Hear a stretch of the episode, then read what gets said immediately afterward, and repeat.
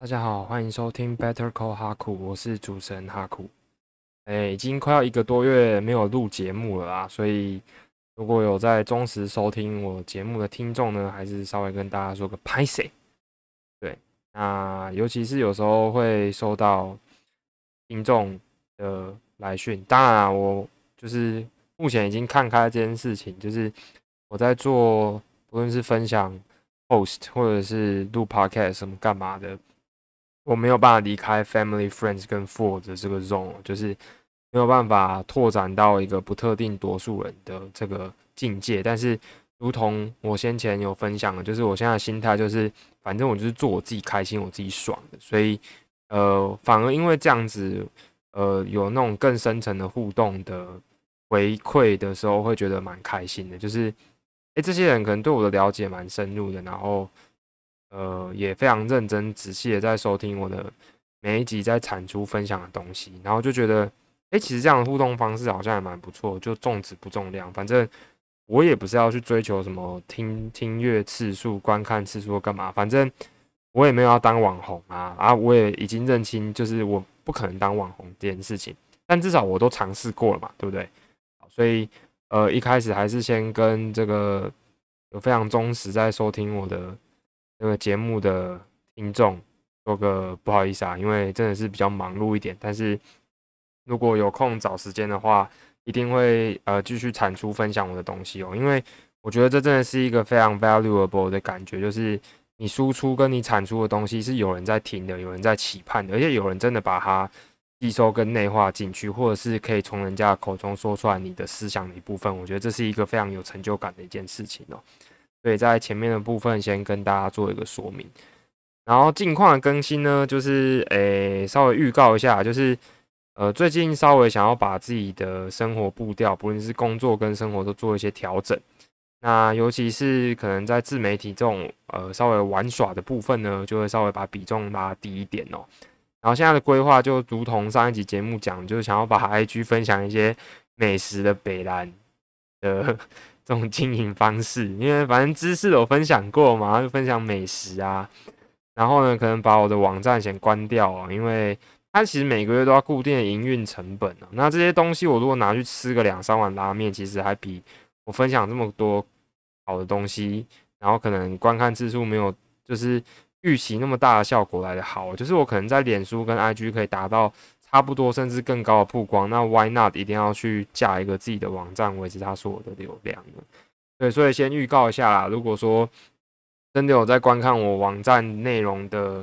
呃朋友们呢，就是呃我大概会在这一两周之内把它关掉。那看情形啊，如果说时间够的话，再把它备份到脸书上面。这样好。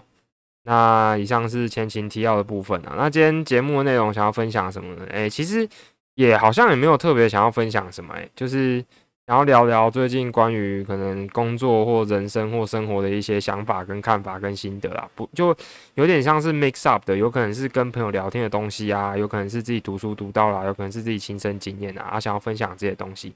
但是在分享这些东西之前呢，就是想要先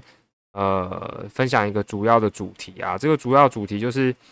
呃，最近对于法律的一些看法还蛮有兴趣的。那就是我觉得现在的看法跟三年前跟五年前好像不太一样，但是根本上好像也没有太大的差别，所以就是有一些细微的调解的部分哦。那现在就越来越有一个体验，就是以前听人家说什么啊，等你长大就知道，或者是等你变老了你就知道或什么干嘛，就以前可能没有这种体会，但是。好像真的是可以理解，说不同年龄层对不同的事情会有不同的诠释方式跟观看的角度。当然不是说这件事情是对或错，或者是怎么样，但是就是不同的年纪看不同的事情，会有更多不同的体会。我觉得这件事情本身还蛮酷的。好，那最近台剧有一个很有名的这个律政剧吧，叫做《八尺门的辩护人》，那主要是在讲一些关于法庭公房跟台湾一些司法议题啊。那节目内容我就不赘述了，因为毕竟我也是没有把它看完。对，那反正有什么影评干嘛就可以自己去看一下，听说还蛮不错的。对，就是因为我没有判看完，没有办法给一个完整的评论啊。哦，那再额外推荐一下，就是呃，我觉得啊，看剧一个最舒服的方式就是你好好挑一部剧，然后把它从头到尾把它好好啃完。然后前阵子看完那个《绝命毒师》，我觉得这部片真的是一部神剧。我觉得这个对人生的启发是呃非常惊人的，就是哇，它里面怎么有办法把所有的那种人性的刻画讲的这么的好？就是如果八尺门的辩护人是在单纯讲就是法庭攻防跟这个比较偏重法庭攻防的这个部分，那《绝命毒师》就是全部都在讲说一个犯罪心理的概念哦，就是。他为什么要去做一个犯罪的，的整个心态的心路历程这样子，然后对于价值观的看法又完全不太一样，所以呃这两部片都很不错啊，推荐。好，反正就是呃看到《绝命毒》呃那个八尺门的辩护人的时候，就想到，哎，其实我们以前在做法学的探讨的时候，都会讲到一个概念，那呃简单讲一下就是。呃，整个法庭的，就是配置吧，会有代表法院公正第三方，当然是这边是以刑事案件为主啦，就是法院的公正第三方，那跟这个这个检方就是检察官哦，那如果是民事案件，可能就一样是律师，然后跟被告，反正就是会有个告人的跟被告的，反正就是告人呢，就是在一直讲说，哦，我觉得你这样错错错错错。然后被告的人就要说没有没有没有我没有错错错错错我是对对对对对，然后两个人都主张自己是对对对对对，然后法院呢就可能要从两个人的对对对对对跟错错错错之间去取得一个平衡，然后告诉这个被告的人他到底是有没有错错错错错，还是他错了一半，或者是他根本就没错，然后原告的人就是要去举证，然后被告的人也是要去做一个举证的动作。简单来讲，这就是整个。法庭的流程在做的一件事情，就是大家都争，只是说哦我是对的，然后他是错的，然后他说没有，我其实才是对的，我才是错的，这样子。那为什么最近会有一些呃这个延伸的想法跟体悟？就是呃可能在读法律相关的东西的时候，都呃如果念法律的应该都知道，就是法律在衡量或者是这门科目在教授的时候，都会说一个。我们叫做肯定说、否定说，或者说叫折中说，就是一个事情。例如我说，呃，一个比较争议性的问题，像是现在法务部有在争论说，就是呃，一个比较有争议的新闻，就是到底引诱人家使用大麻算不算犯罪？然后法务部是出了一个新闻稿，说这样算犯罪啦。那呃，有知道一个比较有名的律师叫金奇律师，就有去法务部前面去抗议这件事情，因为他甚至去告发这个 Elon Musk，就是 Twitter 的创办人，说哦，那他引诱人家犯罪啊，这样子的这个事件产生啊。那不管，反正就是从大麻这个议题，就是可以去做一个讨论，就是举例来讲，我要用这个例子来举例，说什么叫肯定说、否定说跟折中说，就是呃，大麻是否在台湾该合法化？这就是一个问题。那肯定说的意思就是说，哦，是他应该合法化，因为他的理由是什么什么什么什么。那否定说就是不，他不应该合法化。那他不应该合法化的理由是什么什么什么什么。然后折中说的意思就是比较偏向说，哦，他其实是可以合法化，或者是他其实是不可以合法化，但可以有限度的怎么样去做一个调试，就是比较像是去权衡肯定说跟否定说之间的见解。那用比较。呃，数字量化的方法去看，可能就是一个是零 percent，一个是一百 percent，一个是五十 percent，fifty fifty 的概念这样子哦。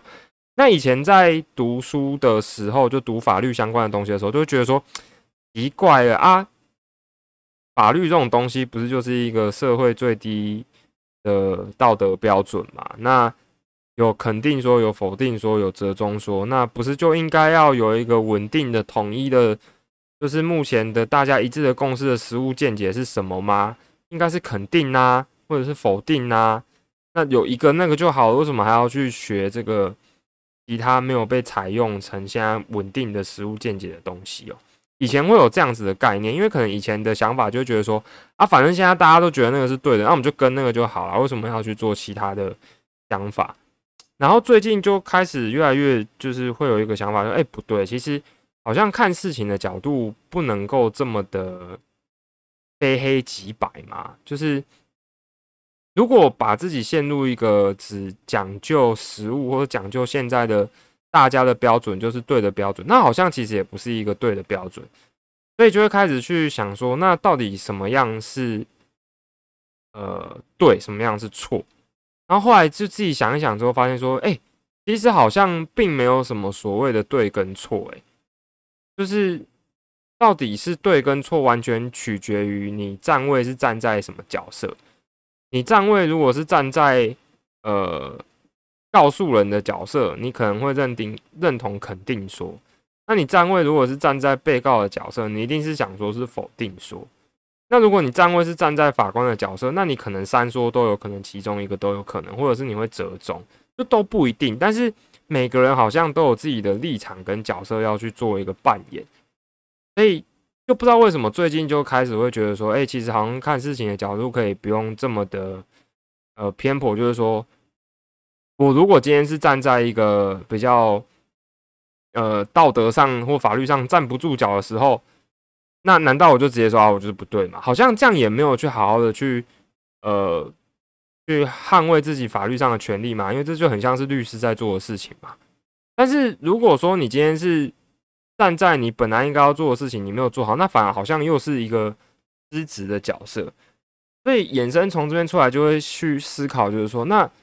好像没有一个可以去放诸四海而皆准的道德规范去约束所有的人吧。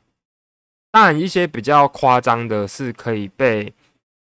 理解的，例如说你可能杀人或什么干嘛，这通常这个都是大家一致都认为说这不是一件对的事情，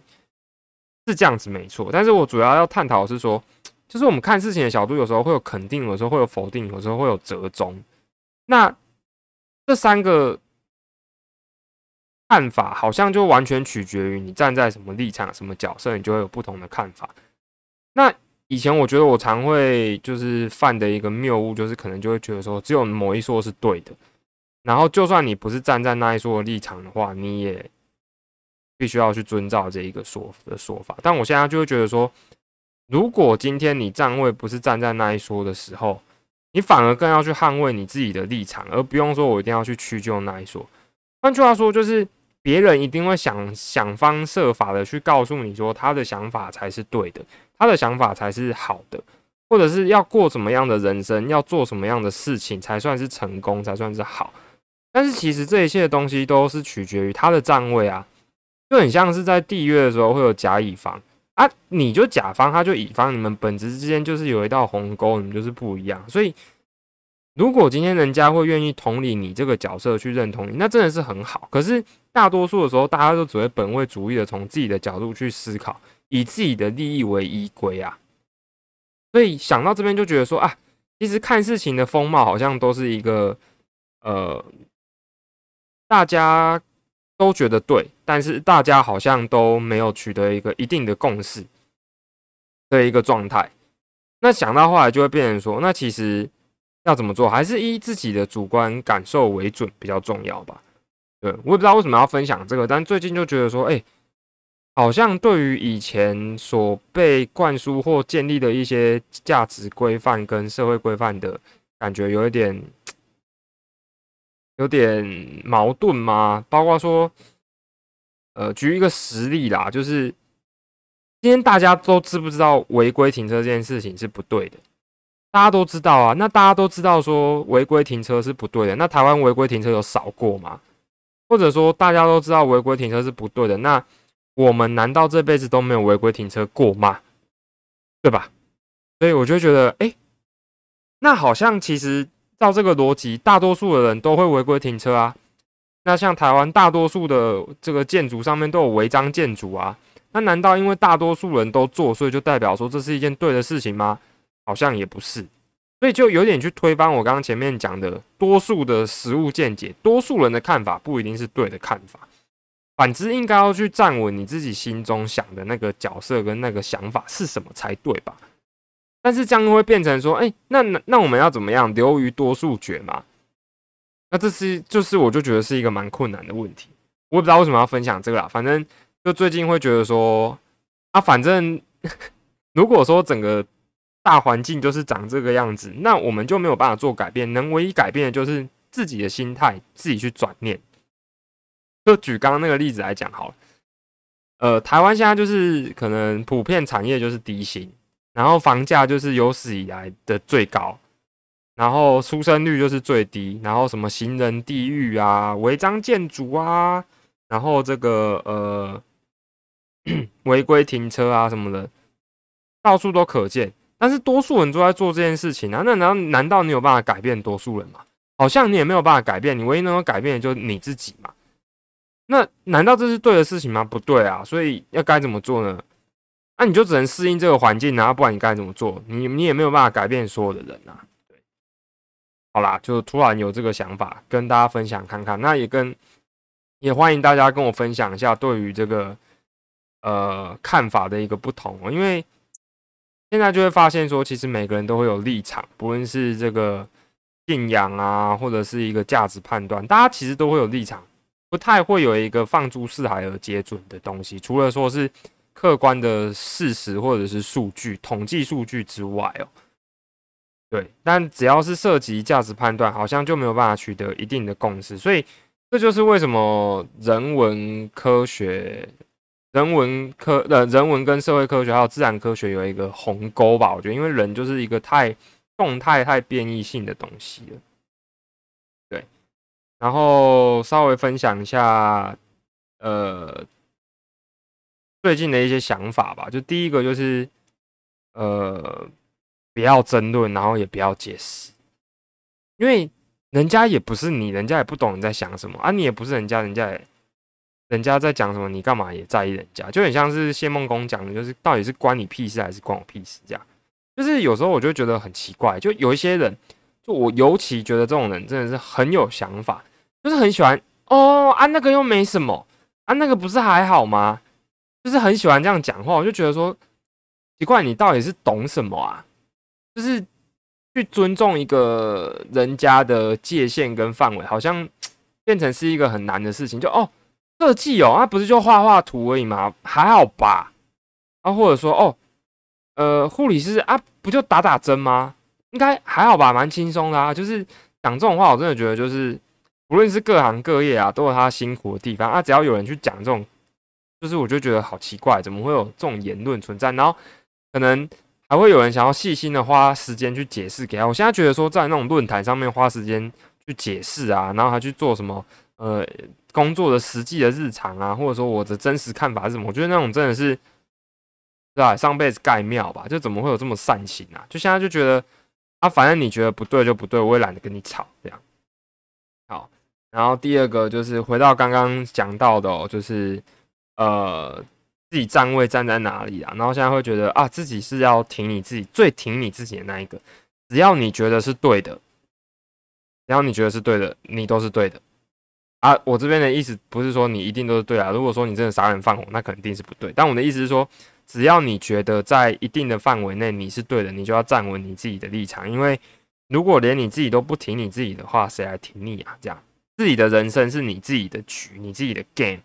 所以对于多数的其他人来讲，当你自己放在一个连线游戏的时候，你必须要去配合。可是对于你自己来说，其实所有的外在事物对来你来讲都是一个单机版的游戏，都是你一个单一的认知而已哦。所以现在会觉得要把重心全部拉回来，放在自己的身上。关注在自己的上面，少管人家的闲事，也不要花费太多的生命去浪费、去争论、去跟人家讲说你这样不对或什么干嘛。就是记得自己保持沉默是一种美德。所以，如果我现在看到有人保持沉默，他真的是一个美德，就是他宁可闭嘴，然后让那个环境是有一个安宁存在的，给大家一个安静的空间。这真的是一件非常非常好的美德。然后。呃，再来就是呃，无罪推定原则适用，就是我我觉得这是个好方法，就是当所谓的无罪推定，就是说，当我在所有的证据累积到确定这个东西、这个人事物是有罪的之前，这个人是有罪的之前，他都是无罪的。那现在这个适用，就是你可以把它拿来适用到说。例如说，我觉得在累积到这个程度之前，这个东西都是不可怎么样怎么样的，这样去使用。那我现在自己的试用是说，现在不是所有的人的意见，或者是不是所有的人的看法都是值得我去学习参考，或者是都是值得去用一个非常客气的标准去以礼相待的，因为这个世界上真的太多乐色人，我真的必须这样讲。好，然后下一个呢，就是你真的没有办法改变任何事情哦，真的真的是最近觉得好无力哦，就是你没有办法去改变任何的事情。外在世界是很难改变的，唯一可以改变的就是你自己。大环境就是这么难变，你唯一能够改变的就是你自己。如果你没有办法改变你自己的话，就认清一个事实，就是你就是自己还不够强，所以要把自己变得强一点。就是当你会开始在那边抱怨或怎么干嘛，就代表说其实你不够强。因为如果你够强，你就有选择权利了。你就是不够强，你才会在那边靠北靠路。然后下面一个呢是这个，我在好像在脸书上面看到吧，我觉得蛮有道理。他说会跟你说大局为重的人呢，通常你都不在这个大局里面，然后跟你说不惜一切代价的时候，往往你就是那个代价。我觉得这真的超有道理，所以呃，大家可以稍微留意一下那些会跟你讲大局为重或不惜一切代价之后的后果，到底是对你来讲是比较好还是比较不好？我觉得这真的是很赞。好，然后再下一个是最近读到一本书，叫做呃，之前就有看过，有分享过，就底层逻辑里面讲到说，法学家思考事情的方式跟经济学家还有商商业的思考方式不一样哦。就例如说，你今天闯红呃，今天一个人闯红灯，然后快要就是撞到行人，他开车快要撞到行人，那请问一下，今天是行人的错，还是闯红灯的人的错，还是谁的错？当然，下意识都会觉得说是闯红灯的人的错嘛。但是其实，如果你真的被他撞，其实是你的错。为什么？因为你的损失最大，谁时间损失最大就是谁的错。我觉得这个概念非常的新颖哦，那也是最近得到的一个新概念，觉得很不错。那跟大家分享。好，综上所述，我觉得今天讲的东西有点零散啊，但就是当做一个闲聊。反正，呃，觉得最近又回到一个比较。聚焦的状态不是比较发散哦，就是之前可能比较像是比较多的在输出自己脑袋里面的东西，但是我后来发现，呃，现在开始又回到一个聚焦的状态，希望自己输入的东西可以让自己变更强、更好的一个人哦，然后可以分享更多东西。那当然不是代表说我就不输出了，但我的意思就是说，有时候一直去输出东西，代表说你可能没有。把新的东西 input 到你的脑袋里面，然后适时要让自己就是处于一个学习阶段。那我觉得我现在又重新回到了一个学习阶段，比较占比比较大的地方，而不是处于一个教学或者是输出阶段、分享阶段的部分。那反正不管怎么样，呃，我觉得现在一个结论啊，就是现在看事情的一个看法，就是真的是。好多东西都是自己没有办法改变，所以只能关注在自己可控的事物上面。然后不知道啊，就好像大环境就是这样吧，大环境就是喜欢这样啊，就是哎，今天台湾人就是喜欢炒房，今天台湾人就是喜欢违规，喜欢撞死人，就是喜欢行人地狱，大多数人就是喜欢这样子。对，啊，如果不爽你就不要住。其实我后来觉得，之前陈水扁。就是我们之前的总统呛的那句话，其实很难听，但是我现在越大越觉得好像蛮有道理。就是他好像呛说什么台湾海峡没有加盖，如果你不爽你就不要住。我觉得这句话其实呛的蛮对的，就是你今天就是因为你没有任何变动跟选择的权利，所以你才会必须被迫待在这个地方。如果说你真的，当然我不是说。呃，你一定要离开台湾。我的意思是说，如果说你真的这么不喜欢台湾的话，你可以直接离开。但很多多的是没有能力离开的人。但是我不否认有一些人是有能力离开，但是又留下下来在台湾，想要让台湾变得更好。我觉得这真的是非常的伟大。那 anyway，我现在会觉得，呃，个人的事情，自己的事情，把它专注好才是最重要的。把自己每个人都可以。愿意把自己都 take care 的好好的，不要造成其他人的负担，那整个群体关系都会变得更加舒服跟顺畅。然后不要去勉强任何的人事物，舒舒服服的尊重人家的界限，然后人家也要尊重你的界限，然后人家来吐你的时候，好好的保护好你自己的界限，然后告诉你自己，你自己很棒，你自己做的很好，对自己要有信心哦，然后呃，告诉自己说，就是你必须要是这个世界上最爱你自己的人。这个世界上唯一一个可以最爱你的人就是你自己，就是这样子。然后不要浪费其他人的时间，就是一个严以律己、宽以待人的概念。但是，一切都以自己主观体验跟舒服为主。对，不要去勉强，或者是让自己处于一个非常不舒服的站位，只为了让其他人更舒服。以上是今天的分享，希望今天的东西不会太硬。那呃，不定期一样啊，有空就是稍微讲讲话，跟大家聊聊天这样子哦。哎，开始有点就是分享的东西比较不像是之前这么的聚焦在一个议题上面。那今天好像是第一集尝试这种方式，我也不知道为什么，但我就觉得哦，我就想试啊，就这样。感谢大家收听，拜。